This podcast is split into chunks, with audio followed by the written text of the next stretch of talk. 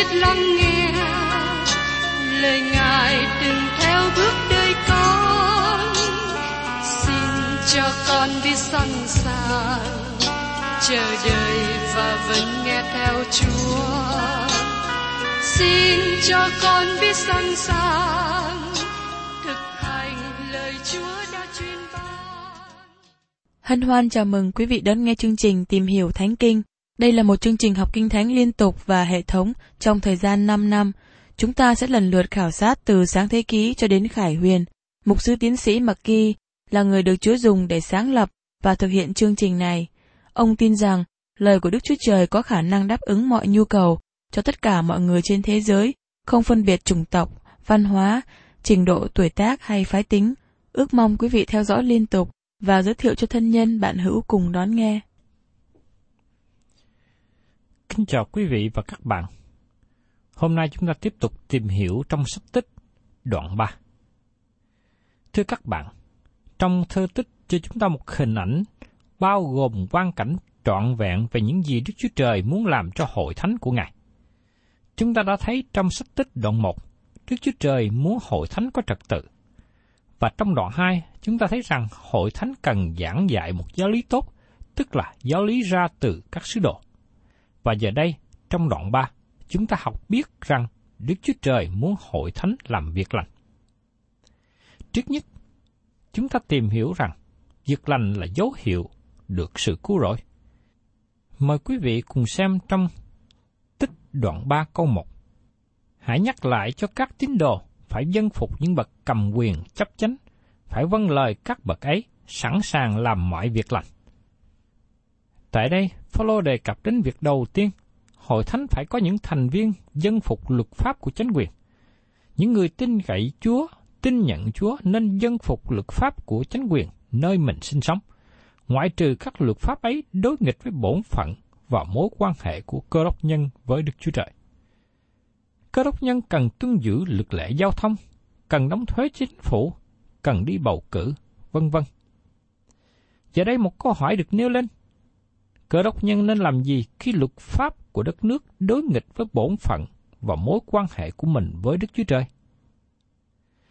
Tôi xin lấy một trường hợp thí dụ như việc vua Nebuchadnezzar ra lệnh cho Daniel và ba người bạn của ông ăn đồ cúng thần tượng như vua ăn. Daniel và ba người bạn này khước từ và xin phép vua cho ăn rau mà thôi. Và Đức Chúa Trời lại ban cho họ sức khỏe tốt đẹp và trí khôn của họ gia tăng hơn những người khác bội phần nữa. Và qua đó, vua Nebuchadnezzar đã tiếp nhận Daniel và những người bạn của ông để hiệp tác làm việc trong triều đình thời bấy giờ. Điều này được kỹ thuật trong sách Daniel đoạn 1. Một điều nữa chúng ta cần lưu ý rằng, các cơ đốc nhân có nên đi lính để bảo vệ đất nước hay không? Người cơ đốc nhân cần nên làm nghĩa vụ này. Cơ đốc nhân có nên tham gia vào tránh trị hay không? Đây là sự lựa chọn của mỗi cá nhân. Nhưng hội thánh của Chúa không được tham gia vào hoạt động chính trị. Chúng ta cần dân phục các bậc cầm quyền và hội thánh cần nên dạy điều này cho các thành viên. Sự dân phục đây không phải trên con người, nhưng trên chức vụ mà người ấy đảm nhiệm. Hội thánh cần sẵn sàng để làm mọi việc lành. Hội thánh cần dạy dỗ các thành viên có lòng sốt sắng. Và chúng ta sẽ chú ý đến điều này khi chúng ta đi đến phần còn lại kế tiếp. Nhưng giờ đây, chúng ta để ý đến các phía tiêu cực của lời khuyên dạy. Mời quý vị cùng xem ở trong tích đoạn 3 câu 2. Chớ nói xấu ai, chớ tranh cạnh, hãy dung thứ, đối với mọi người tỏ ra một cách mềm mại trọn vẹn. Chớ có nói xấu ai, có nghĩa là chúng ta không được lặp lại lời nói xấu của người khác. Chúng ta có thể nghe nhiều, nhưng không dùng các tin tức xấu để truyền đi cho người khác. Có nhiều lời nói xấu mà không có bằng chứng, và những lời đó cũng không phải là sự thật. Do vậy, nếu hội thánh có bằng cớ, có chứng cớ rõ ràng về việc xấu của một người nào đó trong hội thánh, và nó làm tổn hại đến hội thánh, tên của những người ấy cần được nêu lên.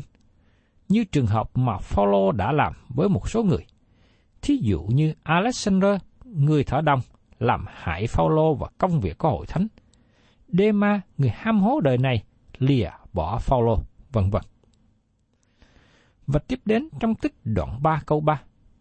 Vì chân chúng ta ngày trước cũng ngu muội bội nghịch, bị lừa dối, bị đủ thứ tình dục, dâm vật sai khiến, sống trong sự hung ác, tham lam, đáng bị người ta ghét và tự chúng ta cũng ghét lẫn nhau. Đó là hình ảnh ngày nay của người chưa được cứu rỗi. Và đó cũng là hình ảnh của các bạn và tôi trước khi chúng ta biết Đấng Christ và trở lại tin nhận Ngài.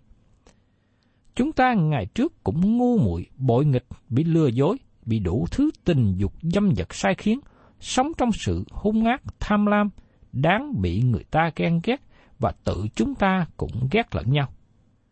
Và đây cũng vẫn là hình ảnh của thế giới hư mất mà chúng ta đang sống. Các bạn có thể thấy điều này trong các hình ảnh mà chúng ta tiếp xúc. Chẳng hạn như khi chúng ta đến một gia đình của người không phải là cơ đốc nhân, chúng ta thấy sự thể hiện này. Khi chúng ta vào trong một công ty, một văn phòng, một cơ sở, một cơ xưởng, chúng ta thấy trưng bày những điều xấu xa tội lỗi này. Vì thế, cơ đốc nhân và những người trong hội thánh của Đức Chúa Trời phải biết giữ mình và từ bỏ những điều xấu này. Người được đổi mới phải từ bỏ những điều tội lỗi cũ trước đây. Và tiếp đến, chúng ta cùng xem trong sách tích đoạn 3, câu 4 câu 5.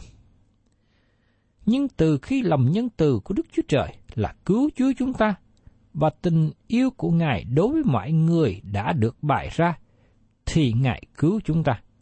Không phải cứu về việc công bình của chúng ta đã làm, nhưng cứ theo lòng thương xót Ngài bởi sự rửa về sự sanh và sự đổi mới của Đức Thánh Linh. Ngài cứu chúng ta, không phải cứu về việc công bình của chúng ta đã làm. Trong câu 3 cho chúng ta hình ảnh về đời sống của chúng ta như thế nào trước khi chúng ta tiếp nhận Đấng Christ. Điều quan trọng để chúng ta cần hiểu rằng, trở thành cơ đốc nhân không có nghĩa là lật ra một trang sách mới. Các bạn sẽ viết lên trang giấy mới những điều đã có ở trang cũ. Khi chúng ta hứa nguyện cải cách, hứa nguyện làm tốt hơn, không có làm cho các bạn trở thành cơ đốc nhân. Các bạn không được cứu rỗi bởi nhờ vào việc làm công nghĩa, không phải nhờ vào công việc nhân đức của mình. Nhưng Đức Chúa Trời cứu chúng ta theo lòng thương xót của Ngài, bởi vì Đấng Christ chết thay cho chúng ta, và Ngài đã trả án tội lỗi cho chúng ta. Đức Chúa Trời có sự nhân từ lớn cho chúng ta, và nhờ sự nhân từ của Ngài, chúng ta được cứu rỗi. Ngài là đấng giàu lòng nhân từ, tức là Ngài có rất nhiều sự nhân từ. Ngày nay, dầu các bạn là ai, Đấng Christ có thể cứu các bạn, bởi vì Đấng Christ đã chết thế cho các bạn. Ngài đã trả án phạt cho các bạn và làm cho các bạn được nên công nghĩa. Phaolô nói rằng, bởi sự rửa về sự sanh lại và sự đổi mới của Đức Thánh Linh. Nhờ sự rửa và sự sanh lại và đổi mới. Điều này nói đến hình ảnh trong thời kỳ của ước. Chậu rửa được đặt trong sân của đền tạm và sau này được đặt trong đền thờ biểu tượng cho việc này. Sự rửa và sự sanh lại là điều mà Chúa Giêsu đã nói trong văn đoạn 3. Quả thật, quả thật ta nói cùng ngươi, nếu một người chẳng nhờ nước và thánh linh mà sanh, thì không được vào nước Đức Chúa Trời. Trong văn đoạn 3 câu 5 Nước biểu tượng cho lời của Đức Chúa Trời. Kinh Thánh sẽ rửa sạch các bạn. Kinh Thánh có năng quyền thánh hóa và rửa sạch. Chúng ta được rửa sạch bởi lời của Đức Chúa Trời. Thánh Linh dùng lời của Đức Chúa Trời để tái tạo chúng ta. Đó là phương cách chúng ta được sanh lại. Tôi xin nhắc lại điều mà chúng ta đã tìm hiểu trong đoạn trước đây, trong tích đoạn 2. Công tác và nhiệm vụ quan trọng của hội thánh đó là giảng dạy lời của Đức Chúa Trời. Và khi mục sư, các trưởng lão, các giám mục, những người lãnh đạo trong hội thánh chuyên tâm trong việc giảng dạy lời của Đức Chúa Trời trong hội thánh cho từng con cái của Chúa, thì tôi tin chắc rằng chúng ta sẽ thấy được sự thánh quá, sự đổi mới trên đời sống của các con cái của Ngài. Đó là điều mà Phaolô đã nhấn mạnh và ông khuyên bảo thúc giục tích phải cố gắng thực hiện điều này đối với hội thánh. Và tiếp đến trong tích đoạn 3 câu 6 mà Ngài đã rải ra trên chúng ta cách chư vật bởi Đức Chúa Giêsu Christ cứu chữa chúng ta.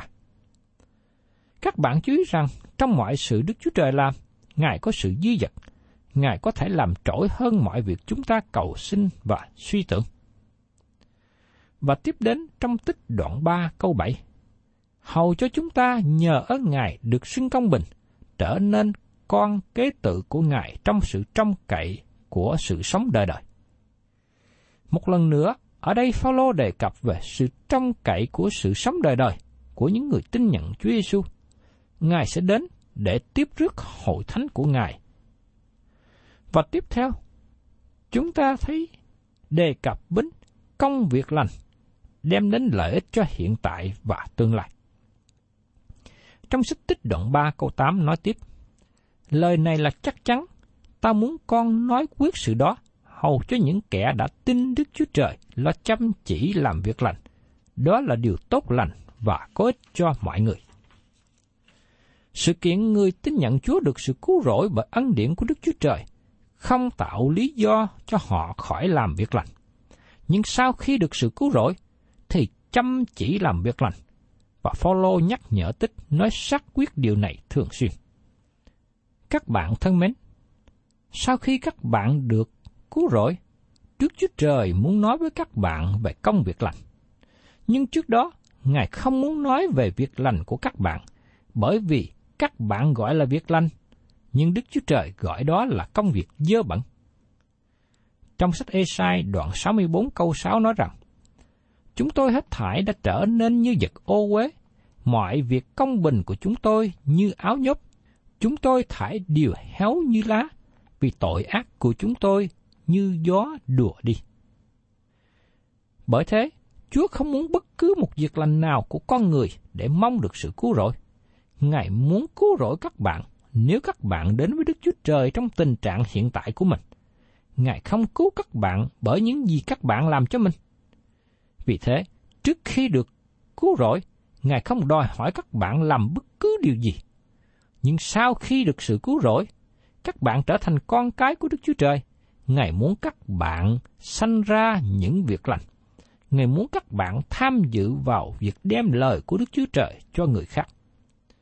Phaolô nhắc nhở và thúc đẩy các cơ đốc nhân ở Corinth lo chăm chỉ làm việc lành. Đó là điều tốt lành, có ích cho mọi người. Và đây là điều mà các bạn cần luôn suy nghĩ, quan tâm thực hiện. Tôi muốn nhắc lại điều này để cho quý vị cần lưu ý.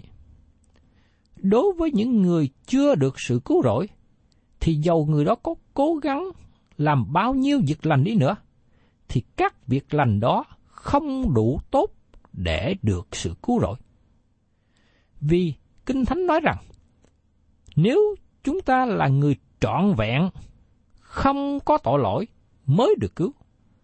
Nhưng nếu chúng ta đã làm nhiều việc lành, nhưng sau đó chúng ta lại làm những việc tội lỗi nữa, thì chúng ta không thể nào lấy những việc lành bù đắp cho tội lỗi được. Tất cả những ai phạm tội đều phải bị sự đón phạt bởi tội lỗi của mình. Cho nên nếu một người nào chủ trương làm việc lành để được sự cứu rỗi, đó là một đường lối sai lệch. Người đó không thể nào thực hiện được mục đích của mình, không thể nào được sự cứu rỗi bởi việc lành. Nhưng Đức Chúa Trời kêu gọi chúng ta hãy đến cùng Ngài, nhận mình là người có tội. Tin nhận Chúa Giêsu để được Ngài ban cho sự cứu rỗi. Nhưng Phaolô nhắc nhở rằng, sau khi đã được sự cứu rỗi, đời sống người đó phải thể hiện sự đổi mới trong con người của mình. Thể hiện mình là người được cứu rỗi, cứu khỏi tội lỗi, thì từ đó phải lo chăm chỉ làm việc lành. Như vậy, việc lành của một người cơ đốc nhân sau khi được cứu là để bày tỏ đời sống của cơ đốc nhân. Không phải làm việc lành để được cứu, nhưng làm việc lành là để thực hiện theo lời của Chúa dạy, để thể hiện đời sống của mình là một cơ đốc nhân. Và tiếp đến, chúng ta cùng xem trong sách tích đoạn 3 câu 9. Nhưng hãy tránh những điều cãi lẽ, giải dột, những gia phổ, những sự cạnh tranh nghị luận về luật pháp, vì nấy sự đó đều là vô ích và hư không. Chúng ta cần biện hộ cho đức tin của mình, nhưng Phaolô nói chúng ta không nên tranh cãi hay tranh luận. Điều đó không tốt gì. Nó không hề dẫn một người nào đến với Chúa. Các bạn có thể hạ một người xuống bởi những lời tranh luận khôn ngoan của mình, nhưng không thể đụng đến tấm lòng của người ấy và dẫn họ đến với Đấng Christ. Vì thế, hãy tránh đi những lời tranh cãi dại dột và nghị luận về luật pháp, về gia phổ. Chúng ta thường dễ bị lôi cuốn vào sự tranh luận với những đề tài nhảy bén, thí dụ như đề tài về quỷ ám. Thay vào đó, chúng ta nên nói về việc ngự trị của Đức Thánh Linh trong lòng của những người tin nhận Chúa Giêsu. Và khi có Chúa ngự trị trong lòng của người tin nhận, thì không có ma quỷ nào có thể vào được. Như sứ đồ Giăng đã nói, hỡi các con bé mọn của ta, về phần các con là thuộc về Đức Chúa Trời, đã thắng họ rồi, vì đấng ở trong các con là lớn hơn kẻ ở trong thế gian. Ở trong thư gian thứ nhất, đoạn 4 câu 4. Nói một cách khác hơn, chúng ta nên nói về những điều tích cực, những điều lợi ích trong đời sống của cơ đốc nhân hơn là tranh cãi với nhau về những vấn đề nằm ở bên ngoài. Hoặc có người dễ bị lôi cuốn vào việc tranh luận về quyền tự do của phụ nữ. Nhưng thay vào đó, chúng ta nên nói đến sự tự do trong Chúa khi đời sống có Đức Thánh Linh ngự trị và hướng dẫn. Khi đời sống của một người đã được Chúa Giêsu tha thứ hết mọi tội lỗi. Xin cơ đốc nhân cần nhận biết điều gì nên nói để khỏi bị rơi vào sự sai lệch, không ích lợi trong việc tranh luận. Cơ đốc nhân cần biết điều gì nên nói và cần nên nói lúc nào, nên nói với đối tượng nào. Và tiếp đến, chúng ta cùng xem trong sách tích đoạn 3, câu 10 đến câu 11. Sau khi mình đã khuyên bảo kẻ theo tà giáo một hai lần rồi, thì hãy lánh họ. Vì biết rằng người như thế đã bội nghịch và cứ phạm tội, thì tự đoán phạt lấy mình. Người theo tà giáo là người đảo lộn lẽ thật của Đức Chúa Trời. Chúng ta thường bị mời gọi hiệp tác với những người theo tà giáo. Chính tôi không bao giờ hiệp tác với những người mà quan điểm của họ đi trái nghịch với lời của Đức Chúa Trời. Chúa bảo chúng ta hãy tránh xa những người như thế. Hãy tránh xa các hoạt động của những nhóm tà giáo. Đồng thời, chúng ta cần phải để ý rằng, có khi có những nhóm tà giáo, nhưng chúng ta không thấy được cái nội tâm của họ. Chúng ta không thấy được bộ mặt thật của họ. Có một số người đã hiệp tác với họ mà không nhận biết rõ. Đó là điều chúng ta cần phải cẩn thận nữa. Vì chúng ta biết rằng khi chúng ta theo những nhóm tà giáo, chúng ta sẽ bị Đức Chúa Trời đoán xét. Chúng ta gánh lấy hậu quả của việc mình làm. Cho nên, mỗi người trong chúng ta ngày hôm nay phải cẩn thận. Khi biết những người tà giáo, phải tránh xa họ đi. Và tiếp đến, chúng ta cùng xem trong sách tích đoạn 3, câu 12 đến 14.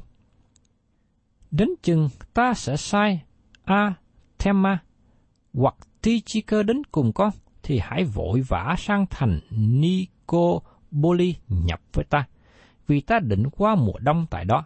Hãy lo liệu cho Sene là thầy giải luật và cho Apollo đừng thiếu độ chi hết trong khi họ ra đi. Những người bổn đạo ta cũng phải học tập chuyên làm việc lành, đặng đùm giúp khi túng ngặt, hầu cho họ khỏi đi mà không ra trái. Phaolô ban lời khuyên sau cùng về việc làm lành. Chúng ta cần phải học tập tiếp tục làm công việc lành. Nó là việc mà chúng ta cần phải chú tâm. Chúng ta cần phải học biết làm việc lành mà Đức Chúa Trời muốn chúng ta làm là gì và chúng ta biết cách nào để thực hiện nó. Chúng ta cần phải chuyên cận hay là nỗ lực càng hơn trong việc thực hiện việc lành. Và Phaolô kết thúc bức thư gửi cho Tích với một lời chúc phước. Trong Tích đoạn 3 câu 15 Hết thảy những người ở cùng ta gửi lời thăm con. Chào thăm những kẻ yêu chúng ta bởi lòng tin đạo. Nguyện xin ân điển ở với anh em hết thảy. Phaolô có lời chào thăm ngắn ngủi, nhưng có ý nghĩa. Những người cùng làm việc với Phaolô hiệp nhau gửi lời chào thăm tích.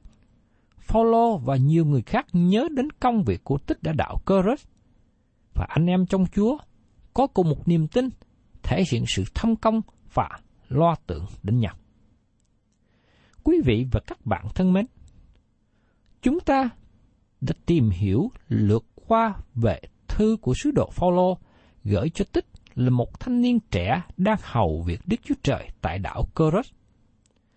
Chúng ta tạ ơn Chúa vì bức thơ ngắn ngủi này nhắc nhở cho chúng ta những điều rất là quan trọng. Thứ nhất, Tích được sự hướng dẫn của Phaolô để tổ chức sắp xếp công việc tại hội thánh những khu vực tại đảo Coros. Đó là hội thánh cần phải có sự tổ chức trật tự. Hội thánh cần phải có những trưởng lão, những giám mục, những người lãnh đạo phải có những phẩm cách tốt để hướng dẫn hội thánh trong nề nếp tốt lành. Điều thứ hai, Paulo nhắc nhở tích rằng hội thánh của Đức Chúa Trời cần phải mạnh dạn trong việc giảng dạy. Giảng dạy lời của Đức Chúa Trời để gây dựng đời sống tâm linh của con cái Chúa được mạnh mẽ hơn và giảng dạy về ân điển của Đức Chúa Trời để cho những người chưa được cứu tiếp nhận lấy ân điển hầu cho họ được sự cứu rỗi. Và trong phần thứ ba, Phaolô cũng nhắc nhở và đôn đốc tích rằng sau khi được sự cứu rỗi, các con cái của Đức Chúa Trời cần phải thể hiện đời sống của mình qua việc làm lành. Bởi vì sau khi được sự cứu rỗi, các con cái của Chúa cần phải thể hiện trong sự làm lành để đem đến sự vinh hiển danh của Chúa và đem đến lợi ích cho nhiều người khác nữa. Đời sống của người được cứu phải thể hiện qua những bông trái của công việc. Đó là phải góp phần trong sự hầu việc Chúa, trong việc phụng sự Chúa, trong việc nâng đỡ anh em của mình. Và một trong những nỗ lực mà các con cái Chúa cần phải làm là góp phần hiệp tác với nhau để tiếp tục truyền giảng hay đem lời của Chúa ra cho nhiều người. Chúng ta tạ ơn Chúa vì đây là một thư tín ngắn ngủi của sứ đồ Phaolô gửi cho Tích. Chúng ta thấy một hình ảnh tổng quát và sinh hoạt của hội thánh địa phương. Và tôi mong ước rằng quý vị học được những điều tốt lành này và áp dụng cho chính hội thánh của mình. Nguyện xin Đức Chúa Trời nâng đỡ và dẫn dắt trên tất cả quý vị, đặc biệt là những người đang giữ phần trong việc chăm sóc hội thánh. Thân chào tạm biệt quý vị và xin hẹn tái ngộ cùng quý vị trong chương trình tìm hiểu Thánh Kinh kỳ sau.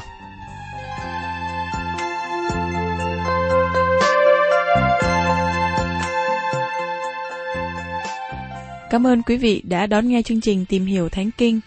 Nếu quý vị muốn có loạt bài này, xin liên lạc với chúng tôi theo địa chỉ sẽ được đọc vào cuối chương trình. Kính chào quý thính giả.